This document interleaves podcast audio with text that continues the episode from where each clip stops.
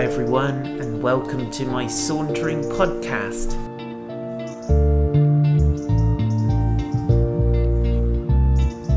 My name is Paul White, and I live in a gorgeous place called Weymouth. And this podcast is a collection of saunters that were born in lockdown, but it's also got some additional stuff which is just fresh, hot off the press.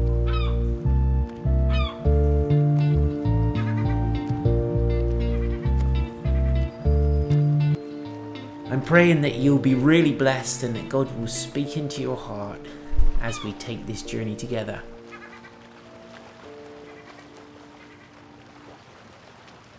So please go ahead and hit the subscribe button to keep updated with the very latest Sauntering podcasts.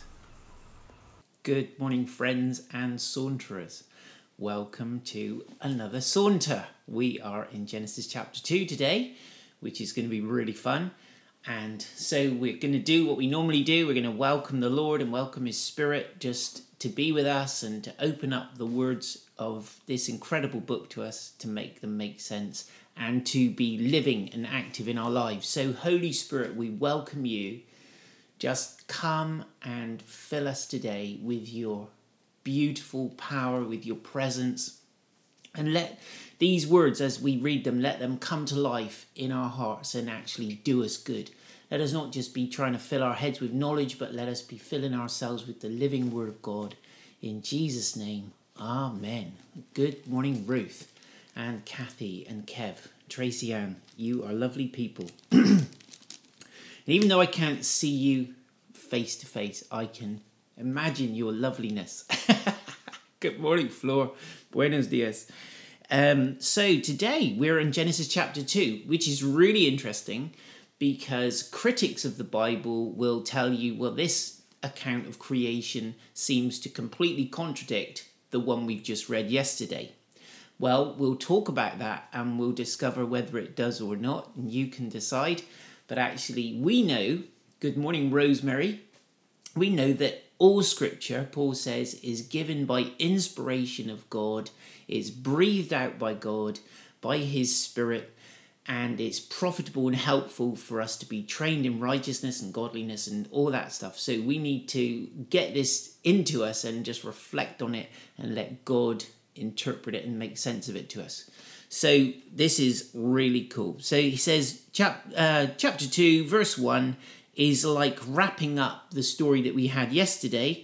Thus the heavens and the earth were finished, and all the host of them.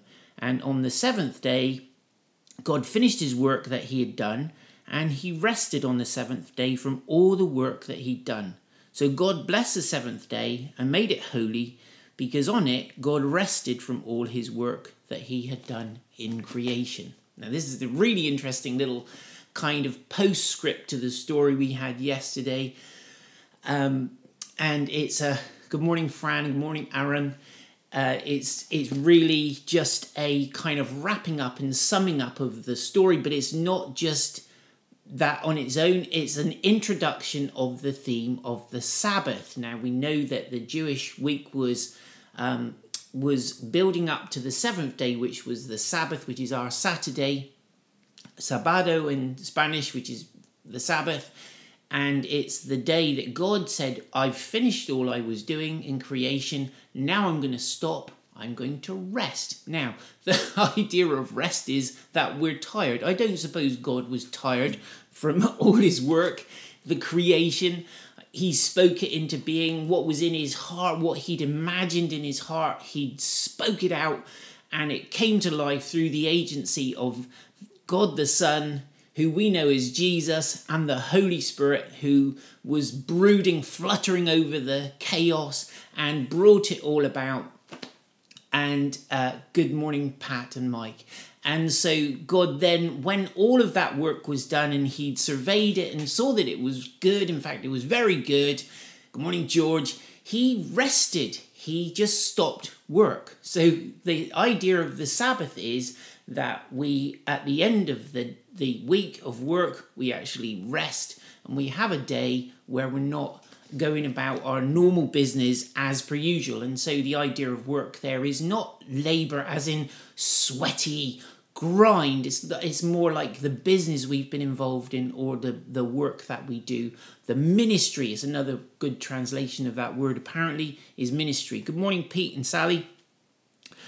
And so then he says, These are the generations.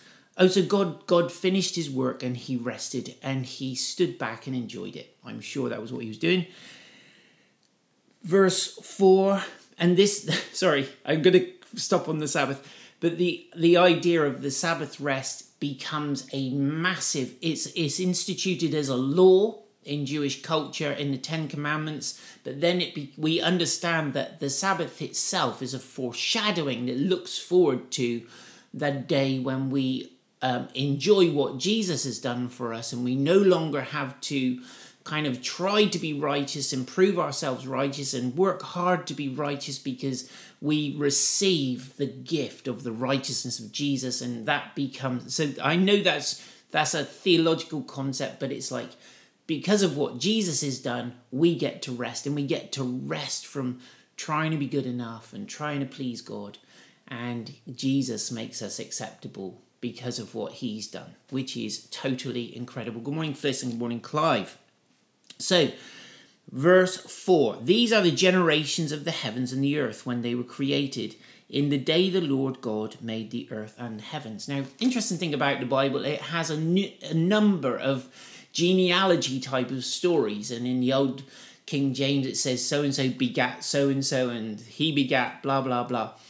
And they're kind of like a summary. They're not to be always understood exactly chronologically. And sometimes they're kind of arranged in a pattern that has an incredible mathematical logic to it. Um, and there is something about that that I don't really understand, and scholars have done loads of work on it. But this is almost like um, the the writer of the book of Genesis, which we understand to be Moses. People have said it's Moses as long as I can remember, and uh, the the the idea that this is somehow a documentation of the family of the earth, of how the earth and the cosmos and all of that this is its kind of family line, and basically it had its origin in God. So we can understand it that way. This is like a genealogy of the earth and of the universe and of creation. It's how God begat it, if you like, how God brought it to birth. And on in the day that the Lord made the earth and the heavens, now we've already said it was over six days, but now he's saying it's in the day. So he's using this language. We might that just might be an interesting one to think about as well. Don't have time to go into it. I'm sure people have written books on it. Verse 5. Here we go. Now we have a slightly different story, different version of events coming up. When no bush of the field was yet in the land, and no small plant of the field had yet sprung up, for the Lord God had not caused it to rain on the land, and there was no man to work the ground, and a mist was going up from the land and was watering the whole face of the ground, then the Lord God formed the man of dust from the ground, and he breathed into his nostrils the breath of life, and the man became a living creature. And the Lord God planted a garden in Eden in the east, and there he put the man whom he had formed. And out of the ground the Lord God made to spring up every tree that is pleasant to the sight and good for food. The tree of life was in the middle of the garden, and the tree of the knowledge of good and evil. Right, let's just pause there for a second because the language has changed, the style has changed, and the version of events has changed. So it's clear if we read, if we flick back over, excuse me, to chapter one, we can see that the story is different, the order of creation is different, and now we've got a very much more earth focused kind of thing going on. And it, it kind of introduces the idea that the man or the Adam or Dam that God had created. Adam means man. The person, the human being that God had created had not yet been made. Good morning, Will. And uh, so he's saying that this is a there was a purpose in the creation of the human race. And it's like there's a kind of pause button been pressed until the human race is um, created. And this is like what we can say. So in it, just one other statement. The where it says the Lord God, you'll notice in your Bible, Lord is small caps. So it's cap, big capital L, small capital O R D, and whenever you see that, it's it's the um, English rendering. It's how Bible translators show in English that the name for God there, or the name for Lord, is Yahweh, which is Y H W H. Theologians call it the tetragrammaton. It just means there's four letters. And what the Jews did was they missed out the vowels because they thought the name of God was too holy to be um, uttered. And so they kind of kept that kind of secret. So there's something m- mysterious and kind of holy about even the very name of God. And yet, this name, Yahweh, we sometimes call it, or Jehovah, sometimes Yehovah, is sometimes um, referred to. The, the, this name is the name that God revealed himself to Moses by. And we understand it now, looking back, as being the name of God that is covenantal, that is relational. Will, we're doing Genesis, Genesis chapter 2. And we're going to track on through day by day, one chapter at a time, if you want to follow. Uh, so, um, so the so this is the covenantal name, the relational name of God, if you like. So God is a God of family, and what we see introduced in chapter two, in my opinion, is God in a relational role to the human being and to the earth. But in chapter 1, Elohim, God, big, super, majestic, awesome God, boom, creating the universe. But in chapter 2 and 3, we have this much more relational face of God going on, and he's referred to as Yahweh, which is the name Moses would have known him by. Okay, or the Lord God. And so here we go. And so we we're introduced also to the idea. So we've one we've got the idea that man the, the human being is on the earth for a purpose. Number two, we've got this relational name of God introduced for the first time in the Bible. And three, we have got the introduction of a moral challenge to the human being. So there are the two trees in the garden. We're introduced to this idea of the two trees that we're all familiar with the tree of life and the tree of the knowledge of good and evil. Verse 10 A river flowed out of Eden to water the garden, and there it divided and became four rivers. The name of the first is Pishon. It is the one that flowed around the whole land of Havilah where there is gold, and the gold of that land is good. Bdellium and onyx, onyx stone are there. The name of the second river is Gihon, and the one that flowed around the whole land of Cush.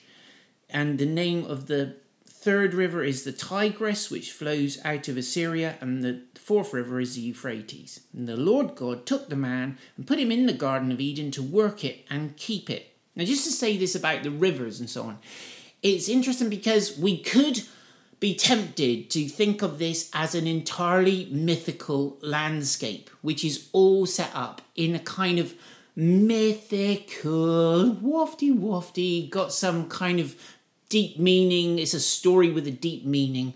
But when you hear about the actual geography and the rivers and so on, it kind of takes it to a different level, and you realize actually what the writer's trying to do is to pinpoint the actual geographical location of the Garden of Eden, which obviously, following the flood, the landscape would have changed, the rivers rerouted, and all kinds of things probably happened. So I don't think it is much future in trying to go and find it. Um, but he's saying that this is actually a land that really is there, and there are certain characteristics about it. There's gold and bdellium. I'm not sure what bdellium bdellium is, and onyx are there. And so, and anyway, so then God places the man in that garden. So the Adam, the, the Lord God took the man and put him in the Garden of Eden to work it and keep it. So here we have this sense that God has a relationship with the human being, and the human being has a role and a relationship to his or her environment that God has placed them in, and their job is to take care of everything that God has made. This idea of stewarding. Now, we've already seen that God works, He's created the universe. That's a big old achievement. That's a that's a lot of work. That's a massive achievement. And now he's likewise he's made the man and the woman in his image and he's placed them in the garden. He's saying, Right, you have a job to do as well. You're like me. You have a role, you have a purpose. You, you're not just an animal that goes along doing what it does to kind of perpetuate its kind on the earth. You are here for a higher purpose. And, and I think what we see in this account is the exceptionality of man so the human being is different. It is a, it is a, we know biologically that we're animals, but we are something apart from the general flora and fauna of the earth. Whew, this is good. This is this really does want us to think about it. It's not something we should skim over and just kind of be superficial about. So, right.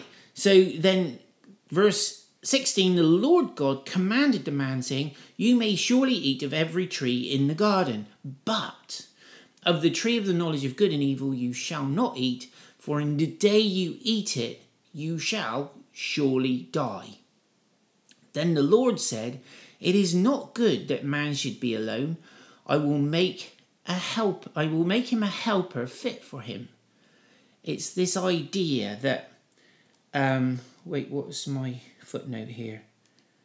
Corresponding to. So this like this there's no other creature in this garden or in this cosmos that is actually a corresponding companion for the man. Now, people get upset that it was a man first and all the rest of it rather than a woman or however you want to cut it, and people fall out over whether there's a literal Adam and Eve or not. This, Jesus clearly quoted from this in a second, and we'll see that reference. And the New Testament doesn't question Adam and Eve. In fact, Paul says that sin came into the world through Adam. So it's like all kind of reinforcing this.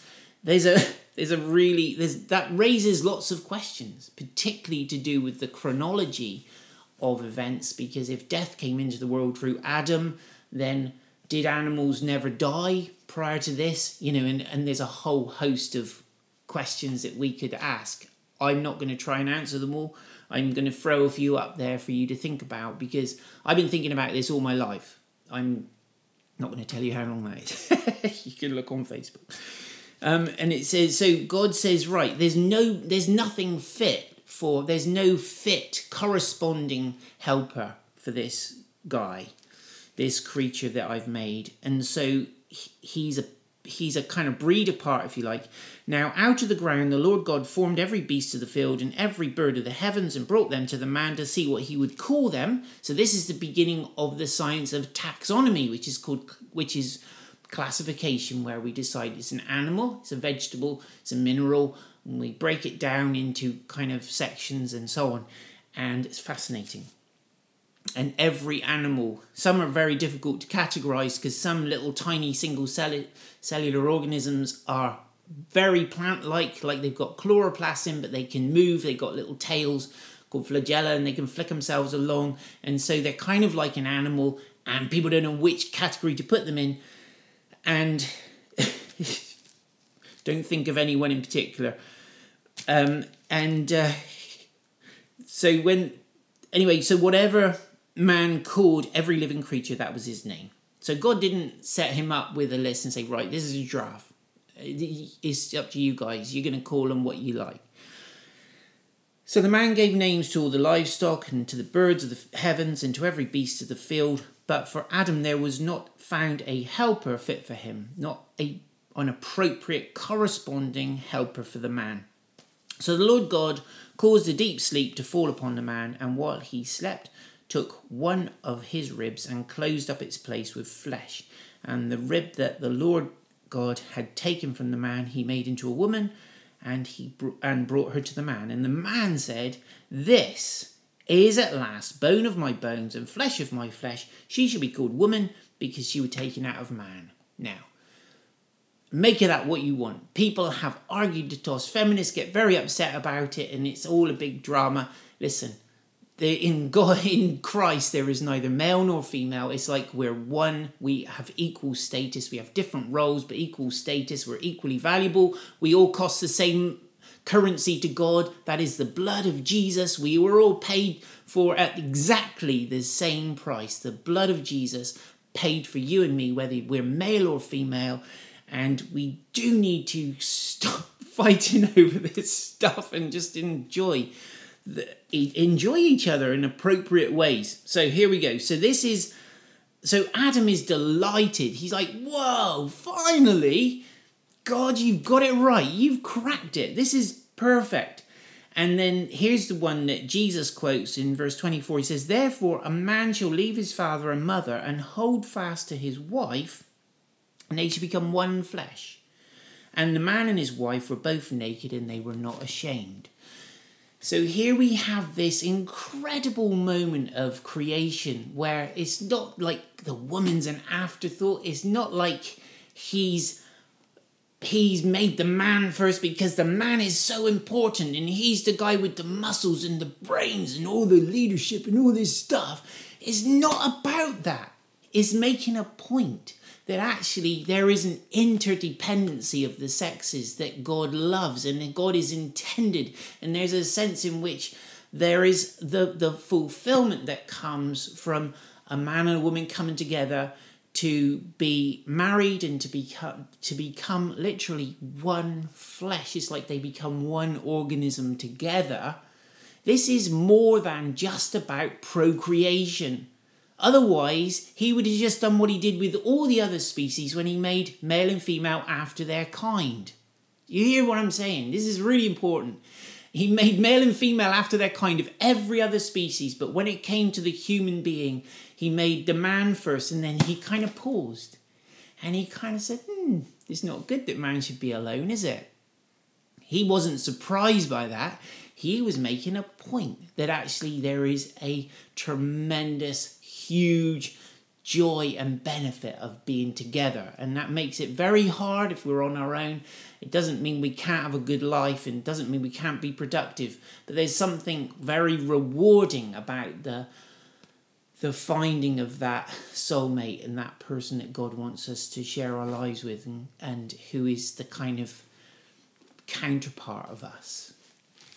And this is very clear God's intention for marriage. This is God's biological design, but it's also God's moral intention. And, and there's a there's a kind of there's an important statement in here. Therefore, a man shall leave his father and mother. It requires us to grow up and hmm. leave home and establish a new household together it's not about always being perpetually a child and having everything we want, but it's actually about giving ourselves to another one and saying, Do you know what? We are we are one flesh together and God's done this and it's a beautiful thing. We could talk a long time about these things, couldn't we? But I think what we're what we can see is this chapter is a different is making a very different point to chapter 1.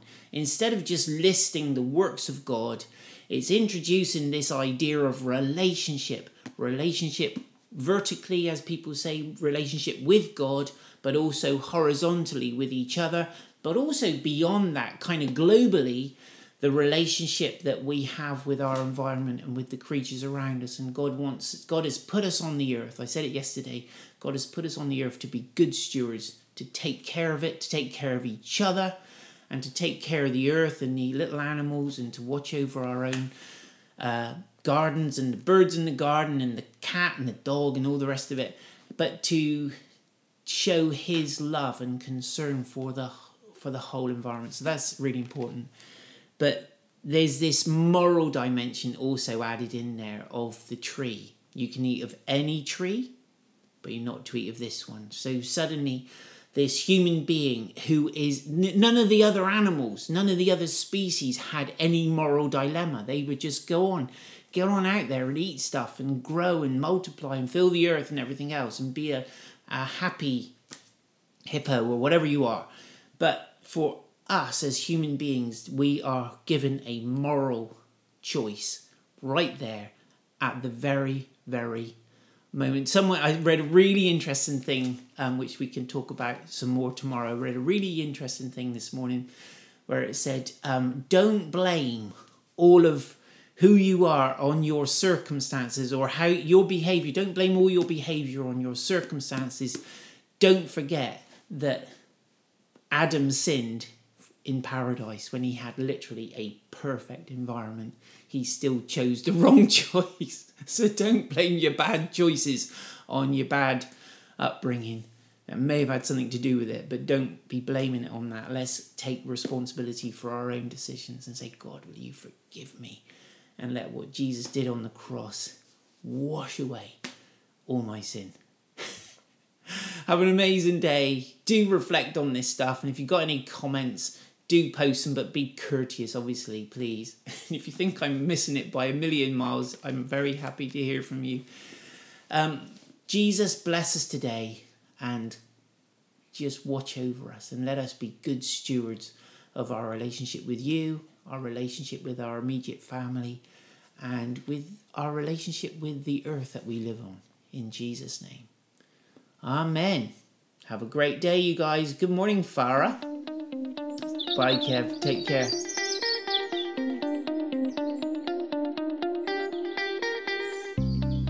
I am super excited to be able to recommend to you my book, The Christing.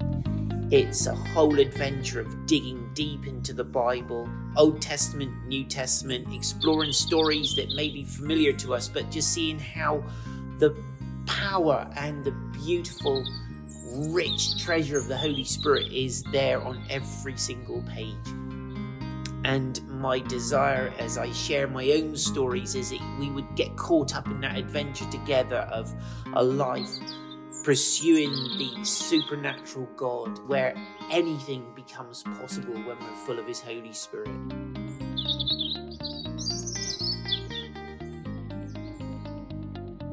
And so, my prayer for you as you read this book is that you'll get excited to embark on your own voyage of discovery with Him, but more than anything else, that you would fall more in love with Jesus. So, please, if you have not got a copy, do buy one. You can get it online on all the major um, online bookstores, including Amazon, and Eden, and others. You can buy it from Christian bookshops, uh, or you can message me and get your own signed copy there you go. But do like it and review it because that really, really does help. Thank you so much.